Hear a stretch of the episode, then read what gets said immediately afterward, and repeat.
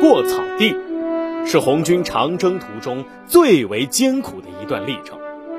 红军指战员在饥寒交迫的情况下向北挺进，彭德怀率领红三军团负责殿后。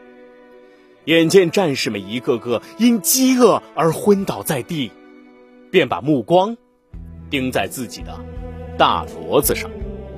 这匹从江西出发时就一直跟随彭德怀的大骡子，一路上驮粮食、驮器材，每天他背上都堆得像小山似的。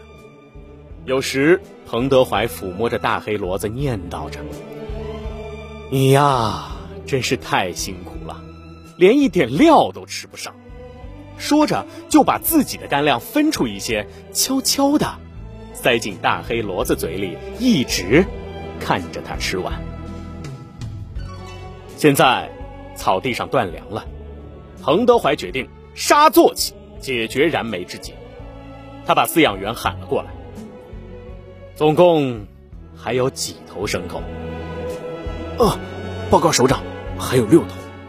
老饲养员回答说：“好，全集中起来，杀掉。”什么？杀掉？你，你不出草地了？老饲养员着急了。几个警卫员听后也急忙围拢过来，大声说：“军团长，大黑骡子，可不能杀呀！”